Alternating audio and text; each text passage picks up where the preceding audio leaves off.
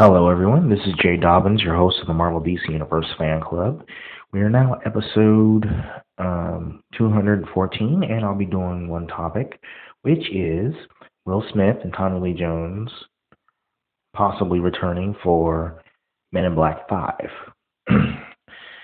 so, um, Sony must have, you know, thought they struck gold with Men in Black International, a reboot of a um, perennially popular franchise starring Thor Ragnarok's Chris Hemsworth and Tessa Thompson. so, for whatever reason, though the film didn't make much of an impression, uh, sure, it earned over 250 million at the global box office, but that's a little lackluster when you consider a $100 million price tag on the budget. so, nonetheless, the um, Men in Black uh, brand is not dead, and the studio may have a way to fix it. so, um, there's a rumor going on that um, uh, the same ones, you know, I would say,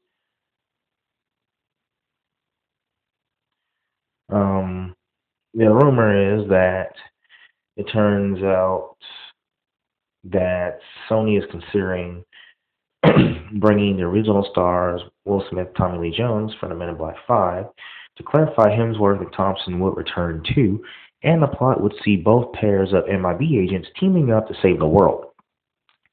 To make sure they're recapturing the franchise's classic magic Sony um, is also said, um, of course, um, that's what they said, of course, but um, but we're told that you know this is just an idea, and of course, you know, a rumor that's a you know, well, the rumor turns out to be an idea that they're developing, and it isn't a 100% going to happen.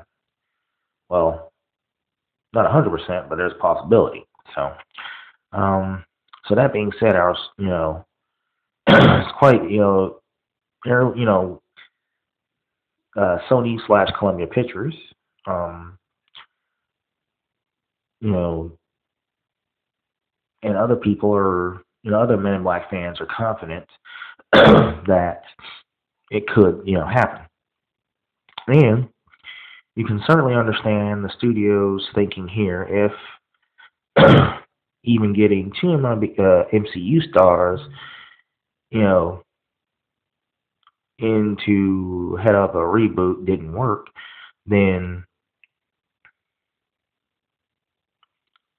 um, then people was really low, you know, Smith and Jones, and they're needed to make it feel like a proper Men in Black movie. The original trilogy earned over 1.6 billion altogether.